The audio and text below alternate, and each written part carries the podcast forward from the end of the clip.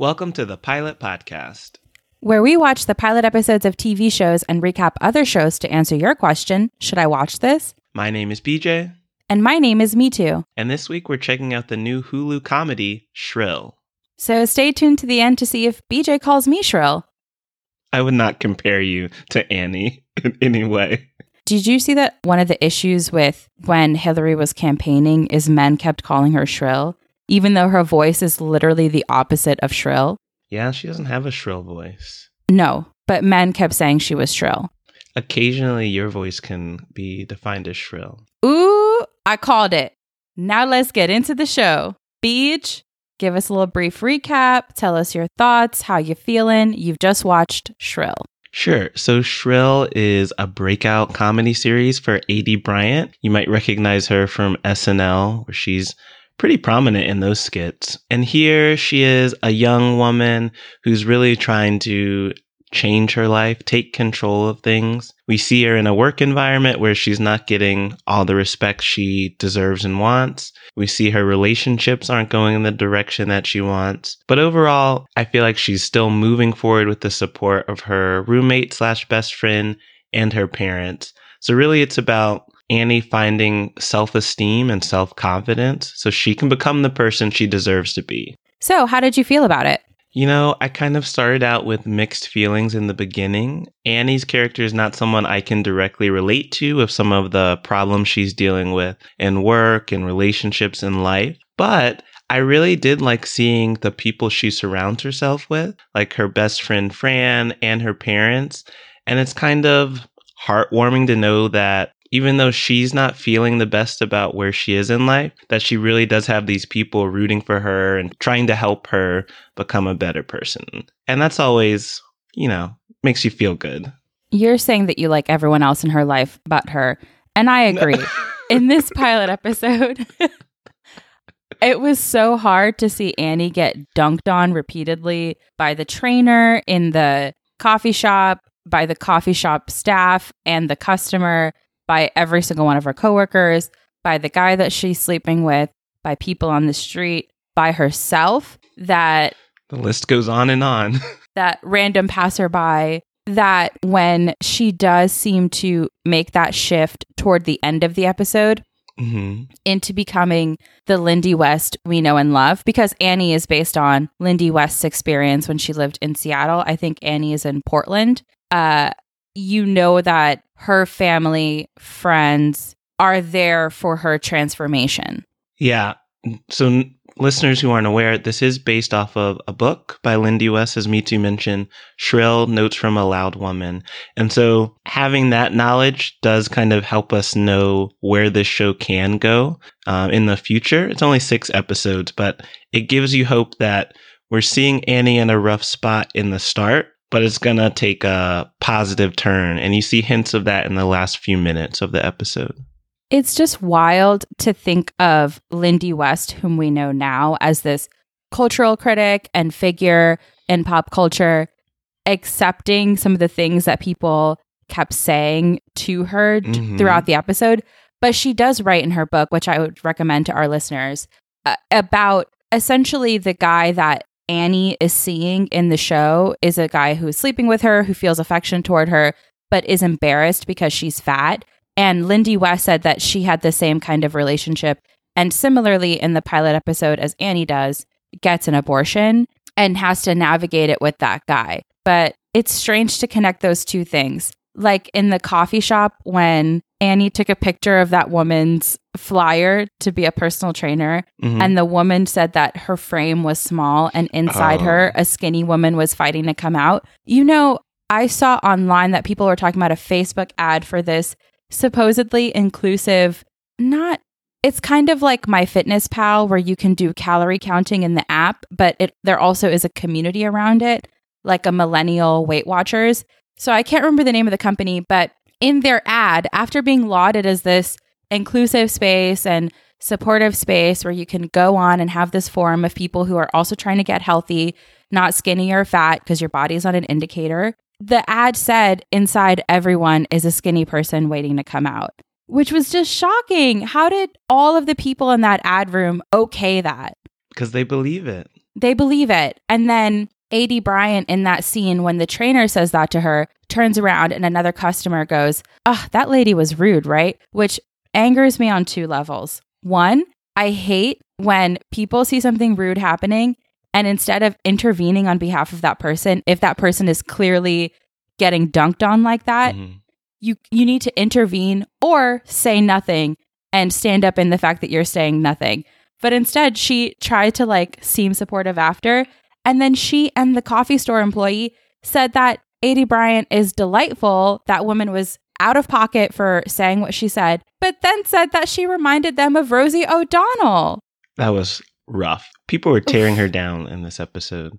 Even when they were trying to uplift her. Yeah, she couldn't catch a break at any point. But an interesting aspect of her getting torn down and picked on by her weight is I learned something new, which you actually told me moments before the episode told me about the morning after pill actually having a weight limit in terms of dosage effectiveness. So you have to be 175 or below for the pill's dosage to be at the optimal level that it's suggested to be effective. But because she's above that, she had been taking it, I think, 7 times. And the pharmacist never told her that it might not be as effective as she's expecting it to be, which is what led her, and also choices not to use other forms of birth control, but what led her to get pregnant. It's so sad that she essentially paid a fat tax to sleep with her boyfriend. He's not even her boyfriend, but he prefers unprotected sex. And in order to accommodate him, because she is so needing affection, every single morning after they sleep together, she goes and gets a morning after pill, which means she pays $52 because she is so scared of losing him that she is willing to put up with that. And he shows no respect for her, makes her go out the back door. Mm-hmm. She later asks to have a serious conversation with him. And he's like, "No, I don't want to talk to you." He also refused to allow her to meet his roommates. Wild. But she wants something that seems like a relationship, so she's willing to stick to it and compromise her own health. I read this listicle that a friend sent me that I think was in BuzzFeed, and it was interactions that fat women report having that were just things that you can't imagine people actually saying to another human being. Mm-hmm. And one that really blew my mind, a woman walked into a Victoria's Secret. The employee stopped her immediately and went, "We don't have anything to fit those." Wild. I mean, I guess save her the time, but maybe say it like, "We only go to a D" or something. Don't. Yeah, word it differently. Don't do that because that's hostile versus literally being helpful. And then another one was this woman was at a store and picked up the last of some kind of dress or something, and she was buying it for a friend who is smaller than she is. So the size, I think it was a size 4 dress that she picked up as a gift for a friend. And she walks up to the counter to get it. And another woman is next to her complaining to the sales associate that they didn't have any more of the dress that she wanted, which is the one that the fat woman had. And the sales associate took it out of her hand and put it in the other person's hand. She stole it from the woman. Which is wild on two levels. One, I dare you to take something out of my hand. 2, if I want to buy a size 00, a size 45, whatever jeans, whether it makes sense or not, I'm going to buy it. You're not going to take things out of my hand. The customer is always right. I don't have to wear these clothes. I just buy them because I want them. This is my choice. Yeah. So the idea of someone being like, "Ooh, let's fix that," and giving it to the other woman, I've never raged like that through a computer screen. I wanted to be in that moment, to not be the customer at the coffee shop who went, "Oh, that was crazy," and instead maybe physically intervene on that woman's behalf. Turn up. Snatch it right back. And I think it's safe to assume in this fictional world of the show, Annie has been in very similar situations. Yes. Which brings up something interesting that you looked into, that the actress Aidy Bryant actually had custom outfits made for the show. She said most of the clothes she had made for the show were custom, which is just another layer of Shrill. I was shocked when you connected the dots that Shrill was based on Lindy West's book, because that book is so sharp and powerful and funny. And Shrill in this first episode, at least for the first 20 minutes, until she has that shift in her character and starts to advocate for herself a little bit, is so sad. And you just feel sorry for her the whole time. And I rarely laughed, except for when, I think the comedian's name is Patty Harrison, plays an assistant. She and Annie had a little exchange. And at the very least, that made me laugh. And that was it. But what I did like about Shrill is not a lot of shows about fat women even say the word fat. And they really confront that head on. And it seems like Aidy Bryant is also centering that experience in her press run on the show. That's true. I like that she is very upfront about using the word fat and the effect that her weight has on her life and interactions with people. But I also feel like the show is doing a good job of not like shoving that message down your throat. It's not like, oh, I'm fat. This sucks. It's just worked in naturally. It sucks what she's going through, but it's also making you see things that you probably overlook in day-to-day life. And you're like, yes, this is happening. And now I'm more aware of it because of this show. Because it's her experience.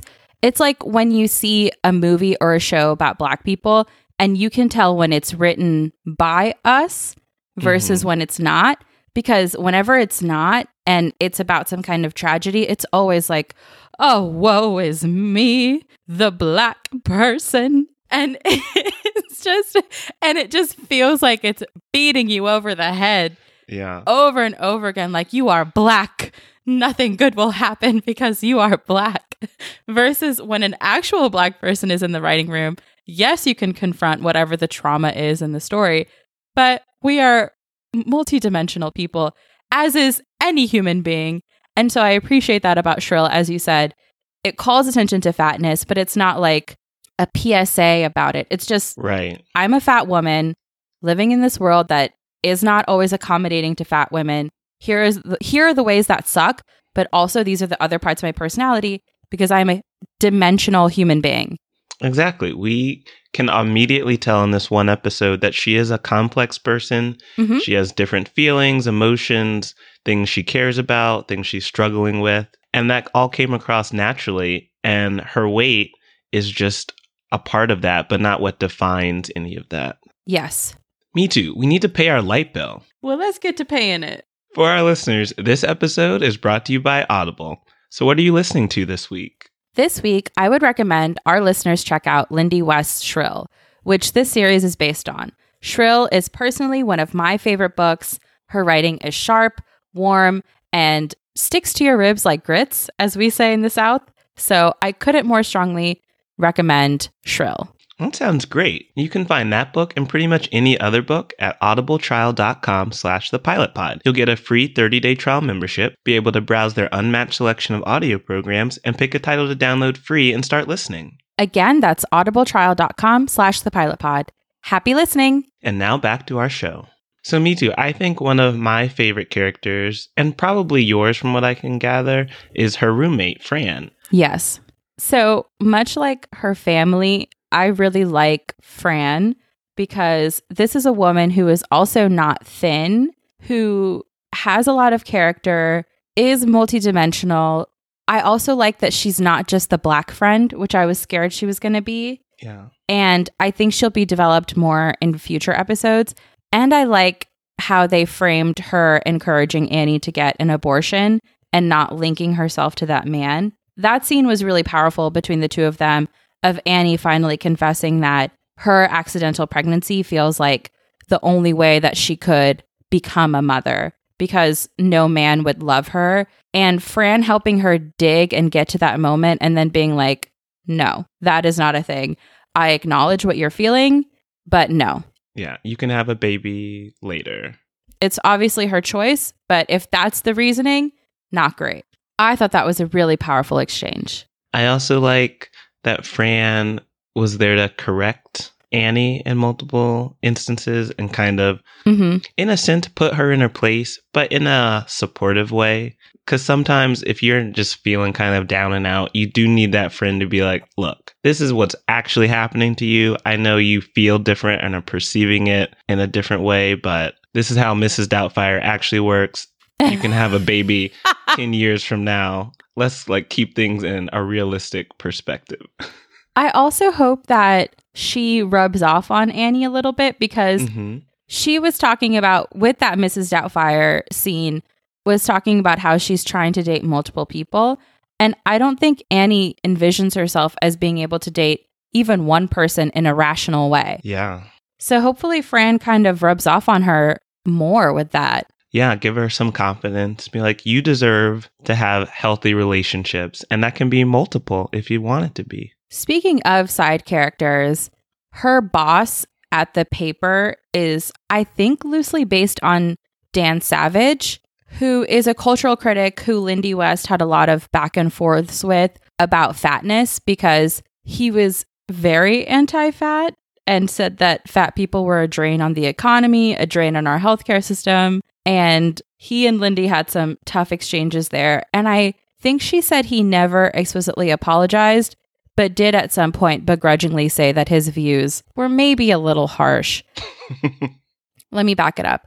In Shrill, Lindy West talks about how she had public essay exchanges between herself and Dan Savage talking through fatness and fat discrimination and fat phobia. And in this show, it looks like Annie is starting to speak up for herself to her boss. So I wonder if we'll see a little bit of that back and forth too.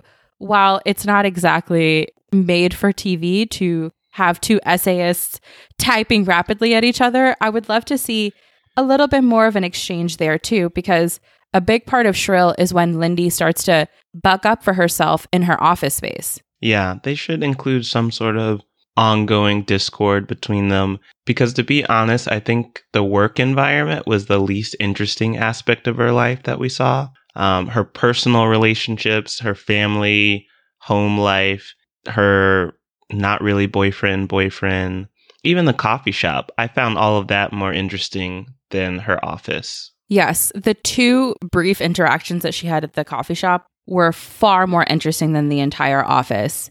Was there anything else we were going to talk about? I think before we go into our rating, do you want to tell everyone about that really catchy song that they played at the end? Yes, they played a song for the closing credits that is by Tierra Whack, and it's called Pretty Ugly. And it looks like every song on the EP for Pretty Ugly is only 1 minute long. So I think we listened to the whole song in that closing credit. It's on her album called Whack World, WHACK World. So strong recommend. BJ and I were both bopping to Pretty Ugly. It was really good. It was an awkward scene because it felt like a long time to watch Annie walking down a sidewalk. Yeah. But the music made up for that. I think if this song wasn't as good, I would have just closed it and just been like, if we missed anything, we missed it, whatever. Those 30 seconds don't matter. But the song kept us watching. Kept us in. Oh, actually, one more thing. You noted this.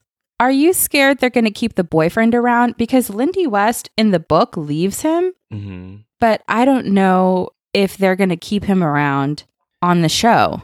He made it clear throughout the beginning that he didn't want like a serious thing. But, and let me know if you felt differently, it seemed like he felt genuine concern when he asked her how the abortion affected her. Yes. So he might try and redeem himself or show some more affection for her. But I think it would be best for Annie's character if they ended things completely. I would love to see in episodes 2 and beyond a single Annie out on the town, discovering her beauty, and if she wants to date people, cool, but maybe getting to know herself, and this is going to sound so corny, but falling in love with herself, that's a real thing. I don't think she likes herself, let alone loves herself. What is your final rating for Shrill, the Hulu comedy starring Aidy Bryant? I would rate it, get past the pilot, and enjoy seeing Annie become the baddest version of herself after the flip that happens in the first episode. Because, hear me out, it was hard watching her get repeatedly dunked on, and it felt kind of sad in a way that surprised me because Shrill is such a sharp book. But when Annie makes a decision for herself to get an abortion, it's almost like a switch flips in her where she learns that she can make decisions for herself and be assertive for herself and do things putting herself first. And that's when she has that second interaction with the trainer and tells her who she is. So I'm excited to see after this first episode who Annie becomes. But you just have to muscle through the sadness of this pilot. Interesting. It's only 6 episodes. So I feel like if you're already going to watch 2/3 of it or 1/3 of it, you might as well just finish it. Is that what you're suggesting? Yes. A slow start, but potential interesting growth for Annie's character. You know, I am going to go with an atypical rating as you did. Mm-hmm. My rating is ask your friend who's watching it about it. Wow. So you're spending my time. I'm saving my time by using your time. You're spending my time. You're spending it yourself. I'm just piggybacking on what you're spending. So you text me and you're like, is it worth it? How is this second episode? I'll send you a weekly text. Oh, how was the next episode? What's the new development in Annie's world? Yeah. How's her love life? How's her father doing? How's her work life? Is she getting to write the article she wants to? So you're curious about the story, but not in love with the delivery. Yes. Based off our conversations while watching, I'm more likely to read the book that this is based off of than to watch the show. Totally fair. And that's my rating. If you want to check out other reviews, head to our website at thepilotpodcast.com. And you can always subscribe to us on Apple Podcasts, Google Podcasts, Stitcher Radio, and Spotify. And be sure to leave us a 5-star rating and a review. You can follow us on Twitter and on Instagram at thepilotpod. You can like us on Facebook at The Pilot Podcast. You can send us thoughts, feelings, how you're doing, dream journals. Because I'll tell you after this, I had a wild dream last night. To askthepilotpodcast@gmail.com. Thanks for listening.